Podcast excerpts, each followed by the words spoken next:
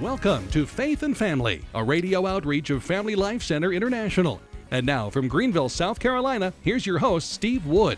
Hello, this is Steve Wood, and welcome to Faith and Family. Thank you for joining us today as we continue our family Bible study in the Gospel of St. Luke. And we're going to be in chapter 2, and we're going to be reading about Caesar's tax census. Did you just fill out your taxes this April? Well, this was an enrollment. It wasn't just a census, it was an enrollment so he could be taxing the citizens of the Roman Empire. Begins like this in Luke chapter 2. In those days, a decree went out from Caesar Augustus that all the world should be enrolled.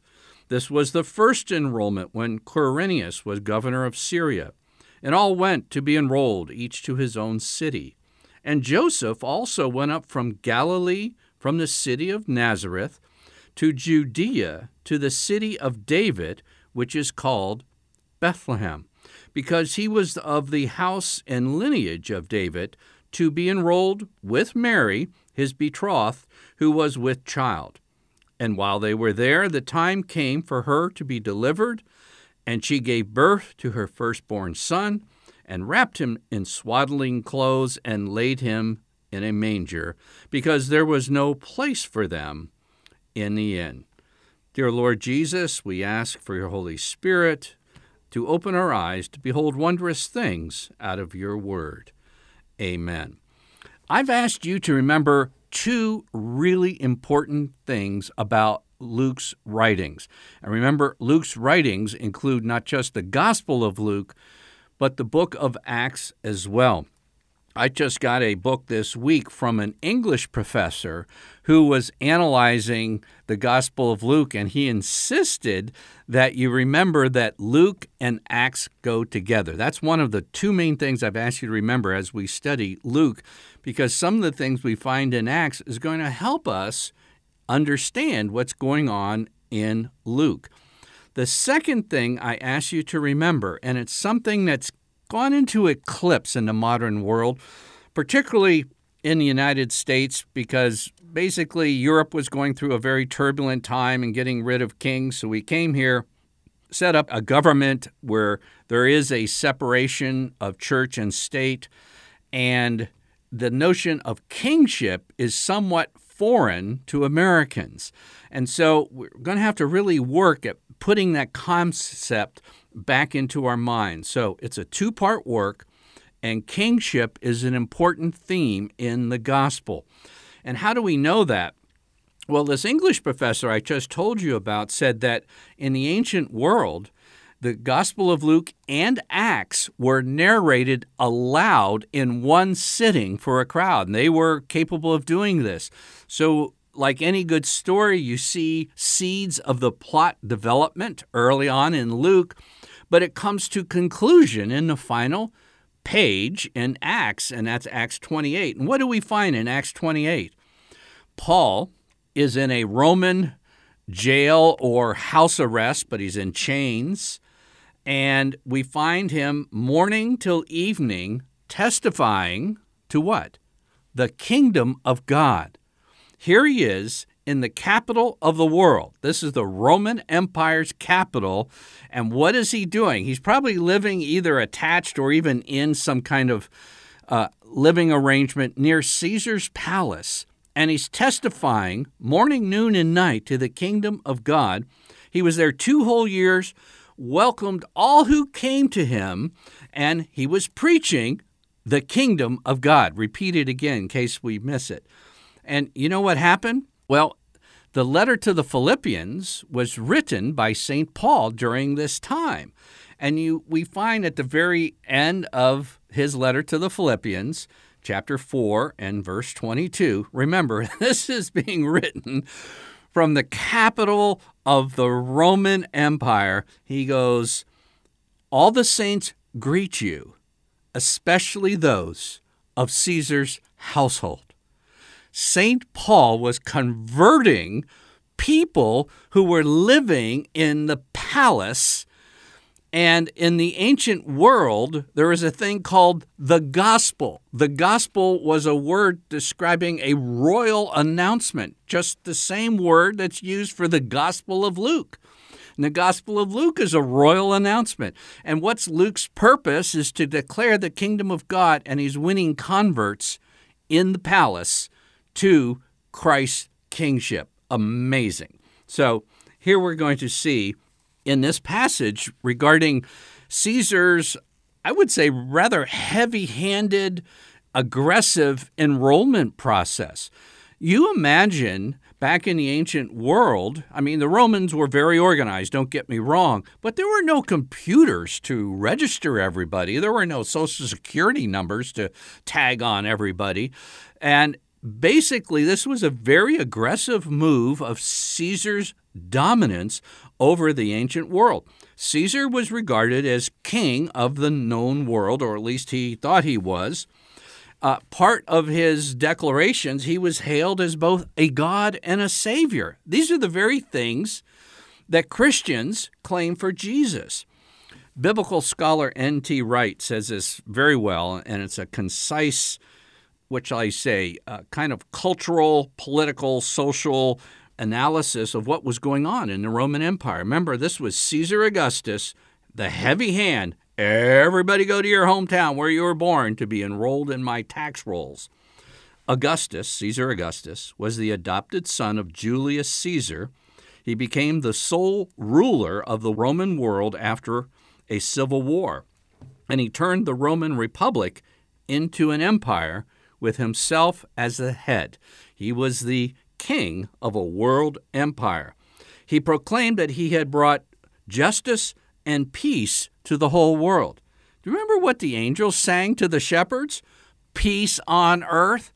See, you're, you're having a contrasting conflict between kingships here, between this baby born in a manger and Caesar Augustus, the visible king of the world.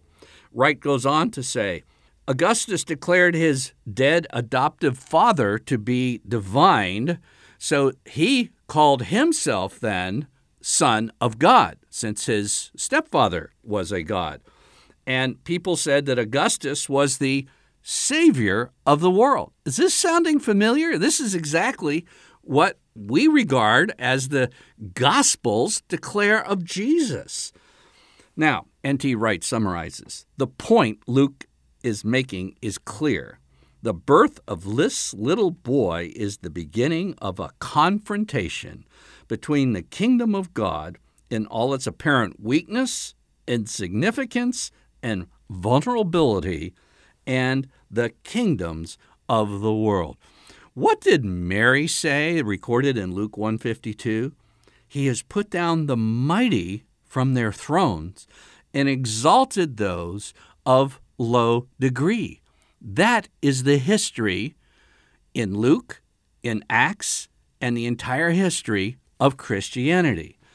And we're living in a little bit of an unusual period of time, and I'll describe that as we go on in today's broadcast. Now, you heard N.T. Wright summarizing for you what Caesar Augustus proclaimed for himself. It was a declaration called the gospel. And in Luke 2:10, the angel said to the shepherds, "Don't be afraid. I bring you good news. This is the word for gospel, a gospel of great joy, which shall Come to all people, for to you born this day in the city of David a Savior, Christ the Lord. Now, Caesar said he was the Savior of the world. Caesar said he was the Lord of the world. Saying you're Caesar, saying you're Lord, saying you're King of the world. That's what lordship means. But the difference was this is in the city of David, which is also called Bethlehem. Now, what's the big deal about that? Well, the city of David was the place where God basically promised to King David that his descendant, the son of David, would become the Messiah who would become the king of the world. Now, Joseph and Mary were not living in the city of David. They weren't living in Bethlehem. They had a journey there, a very difficult journey with Mary being pregnant and all. But thanks to enrolling for their taxes and thanks to Caesar's heavy handed tax decree, the true king of the world was born in Bethlehem, the city of David, fulfilling the prophecy of Micah. But you, O Bethlehem, little among the clans of Judah, from you shall come forth one who is to be ruler in Israel. Now let's ask ourselves is Jesus' kingship important in any practical way? And you might say, well, to be honest, no. If you're living in the West, particularly United States, uh, notion of kingship is just basically gone. I've shared this with, before in other broadcasts, but some British comedians were, were asking what is off limits in the United States for making jokes, for making comedies. And they knew that the royal family in England was off limits. You don't you know, you don't make uh, jokes about the Queen. So what's off limits in the United States? And in all seriousness, it came back. Mickey Mouse was the only thing you don't really make jokes about in the United States. Everything else is free game, including our rulers. And so the Magic Kingdom is as close to most Americans get to a notion of kingship. But this is very important stuff. Very important stuff. And here's the reason why Christianity is much more than what we commonly think of as a religion. Because Christianity is a proclamation of Jesus as king, okay? King of the world. And that means that his kingship extends to every segment of human life on this planet. It doesn't simply refer to what goes on between the four walls of a church. Christ's kingship expands to schools, and I'm going to mention that again in a moment. He should be king of education, of business, sports, entertainment, family life, medicine, the arts, scientific research, government, and law. He is king of everything. Now, you might say, well, that's certainly not the way we're functioning as a society right now. I know that. And we're going to talk about the consequences of that in a minute. Let me share this with you. And this is how I see basically the big course of human history is going in the modern world. We are emerging from a kingship no man's land. Okay, just imagine. Uh, remember, capture the flag, and you have the two sides, and then you'd have that place in the middle, no man's land, where everybody kind of, you know, jostles around for position. Well, we have gone from a world that clearly had kingship.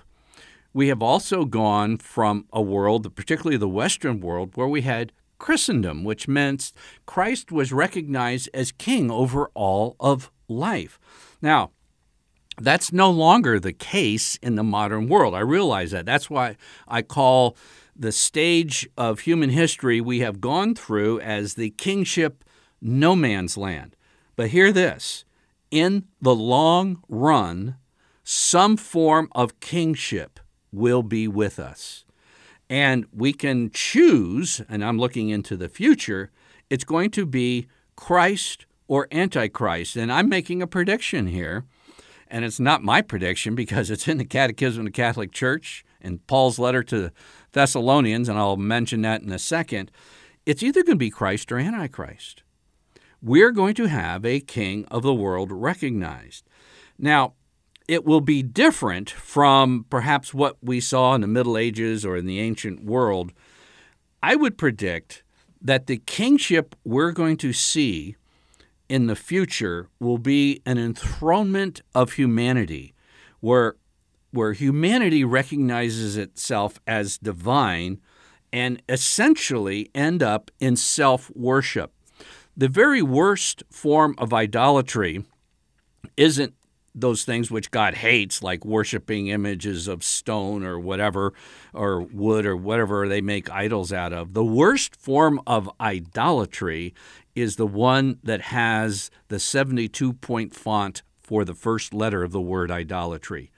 I.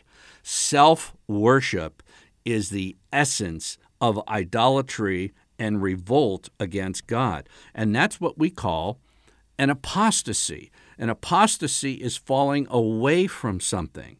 Now, we have gone through a course of history where we've kind of done away with kings and queens in most cases, to at least ruling in any significant way.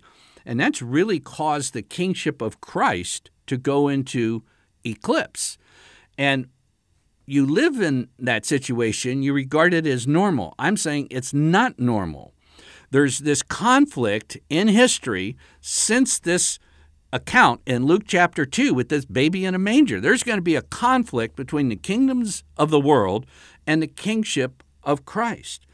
And you might say, well, how come I've never heard of this? Um, nobody t- talks about that it's any big deal. We're coming up at some point in the future to an extreme conflict. And the reason you haven't heard of it, if you happen to be living in the United States, and don't ask me who did this, because whoever did deserves to be fired. In the lectionary in the United States, the supreme passage for the assertion when man proclaims himself to be God, that's a person called the man of sin or the Antichrist, is deleted. And it begins in 2 Thessalonians chapter 2 and verse 3. And the readings for the United States cover 2 Thessalonians chapter 2 verses 1, 2 and only half of verse 3. When it talks about the falling away in the second half of verse 3, it's gone. And it's interesting that in the two critical passages where man proclaims himself to be God, see, this is the essence of the conflict of the kingdoms between is Christ the savior of the world, the king of the world, and he is he the true son of God or is some man? The Catechism of the Catholic Church, section 675 and 677, explicitly warn the faithful about this and give reference to this entire passage in Second Thessalonians chapter 2 that's deleted from the lectionary readings in the United States. So culturally, the only thing you have to work on is the magic kingdom. And there's no reference for earthly kings to kind of uh, transition to the idea of Christ king and the idea of a phony baloney king coming called the Antichrist. We're not hearing the warnings. For instance, if you set foot in a psychology class in most universities in the United States, you are setting foot in a religion class because religion, properly understood, false religion or true religion, it's not confined to your prayer closet or the four walls of a church. One of the best books describing modern psychology is by Dr. Paul Vitz, a Catholic psychologist, and his book is entitled Psychology as Religion The Cult of Self Worship.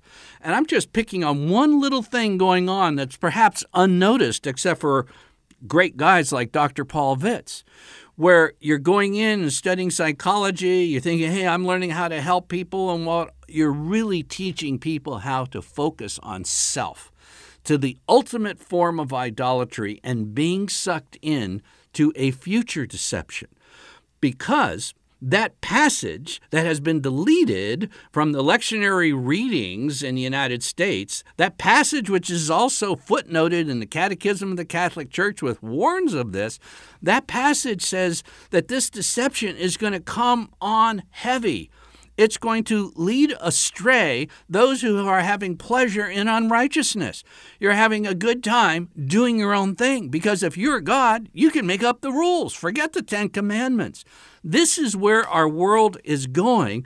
So I would just say what where we are right now in history, we're emerging from the kingship no man's land into the realm of apostasy, falling away from the kingship of Christ. And what does that mean? Well, that means that everybody starts doing their own thing and it seems great for a while.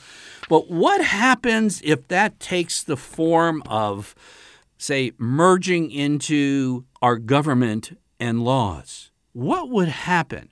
Well, I can give you a very clear picture of what would happen. He said, Oh, this is never going to happen here in the USA.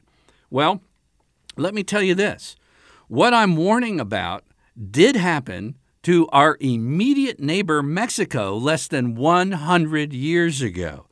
And it's a clear preview of what could happen worldwide.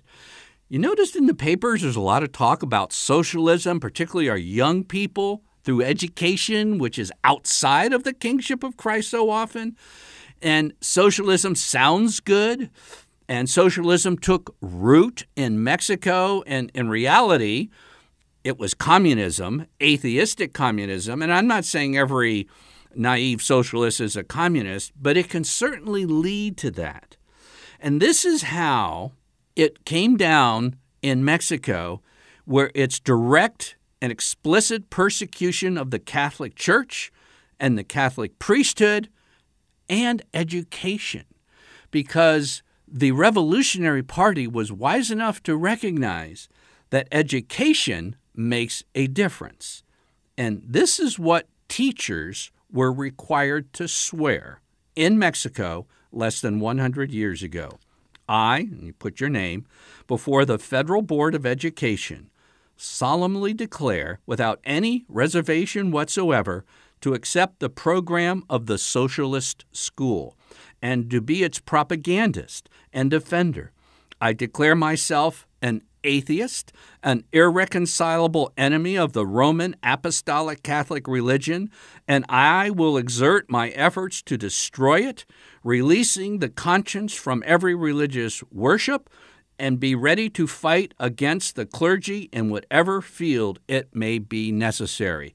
Unquote. Mexico, less than 100 years ago. And this was just in education. You weren't a teacher if you didn't line up with a state that fought against the kingship of Christ. Because what were the opponents the, of this revolutionary socialistic communist country? It was a group that had a motto Viva Cristo Rey. Long live Christ the King. Now you might say, whew, well, that's Mexico.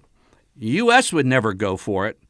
Ah, our president Calvin Coolidge, the 30th President of the United States, supported that revolutionary government that was torturing and murdering Catholics just south of the border. Reason was we needed the oil from Mexico, so the oil would flow, money. He basically sold out the Catholics in Mexico.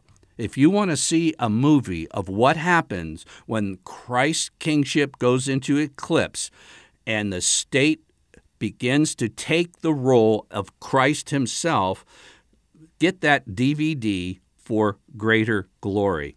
There's a boy in that movie, Jose Sanchez del Rio. He was only 14 years old.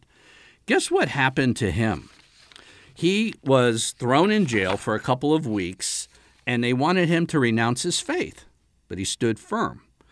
So after two weeks of being in jail, didn't break his resolve, they turned up the pressure on him and they cut the bottom of his feet. A 14 year old boy.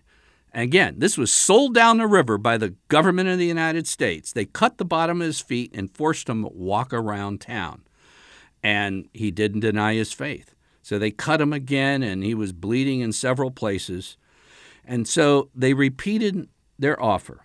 And here's what their offer was We will spare your life if you shout death to Christ the King.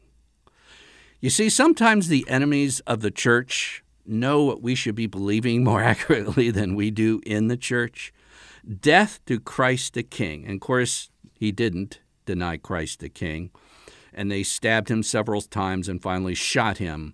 But as he was dying, he traced the sign of the cross on the ground with his finger and he spoke his last words for everyone to hear Viva Cristo Rey. Long live Christ the King. Now, I'd like to ask you a question, Mom and Dad. Would your children do this? Would they know why they would need to confess Christ's kingship? Do they know that ever since Christ was in the manger and Caesar got the Holy Family in Bethlehem, the city of David, the great king, that Christ's kingship has been in conflict with the kingdoms of this world? Would they have any idea of that? Would they be willing to stand for the kingship of Christ, even if it meant torture and death? Or do they know that? And let me just ask a big one because we have these great hymns at Easter, but what does Easter have to do with Christ's kingship? Well, Paul wrote a letter to the first Catholics, to the first Roman Catholics living in Rome, the capital of the Roman Empire, and he said this Paul, a servant of Jesus Christ, set apart for the gospel. And what does gospel mean in that first century? A royal proclamation. The gospel of God, which he promised beforehand. The gospel concerning his son, who was descended from David. Who was David again? The great king and designated Son of God. This is the exact declaration that Caesar Augustus claimed for himself, but he was designated Son of God, the true Son of God. Why? By his resurrection from the dead, Jesus Christ our Lord. And through him, we've received grace and apostleship to bring about the obedience of faith for the sake of his name among all nations. If you confess with your lips Jesus is Lord, St. Paul says later in that epistle, you will be saved. We confess Jesus is Savior and forget that He's Lord. It's time for a switch. I'm Steve Wood, your host, and you've been listening to episode 230 of Faith and Family.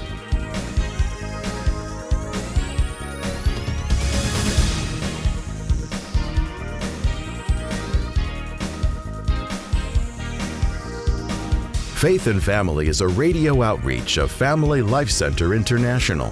Visit us online at dads.org to order copies of Faith and Family broadcasts and to learn more about Catholic family life.